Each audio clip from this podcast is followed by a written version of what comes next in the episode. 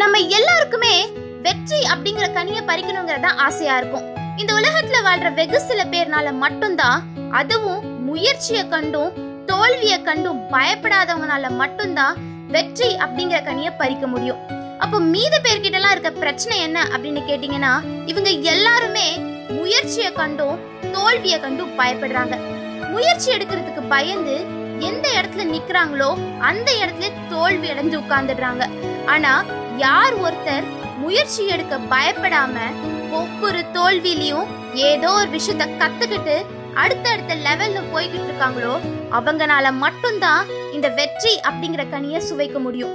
இதுக்கு best example யாரு அப்படின்னு பாத்தீங்கன்னா கஸ்னி முகமது. இவரு நம்ம இந்திய நாட்டு மேல மொத்தம் பதினேழு முறை படையெடுத்து வந்தாரு. இவருக்கு முதல் பதினாறு முறையுமே தோல்வியா தான் அடைஞ்சது. ஒவ்வொரு முறையும் ஏதோ ஒரு விஷயத்த கத்துக்கிட்டு கடைசியில பதினேழாவது முறையில வெற்றியை எடுத்தாரு. இதத்தான் instead of failing to give trial it is better to fail in trial அப்படின்னு சொல்லுவாங்க.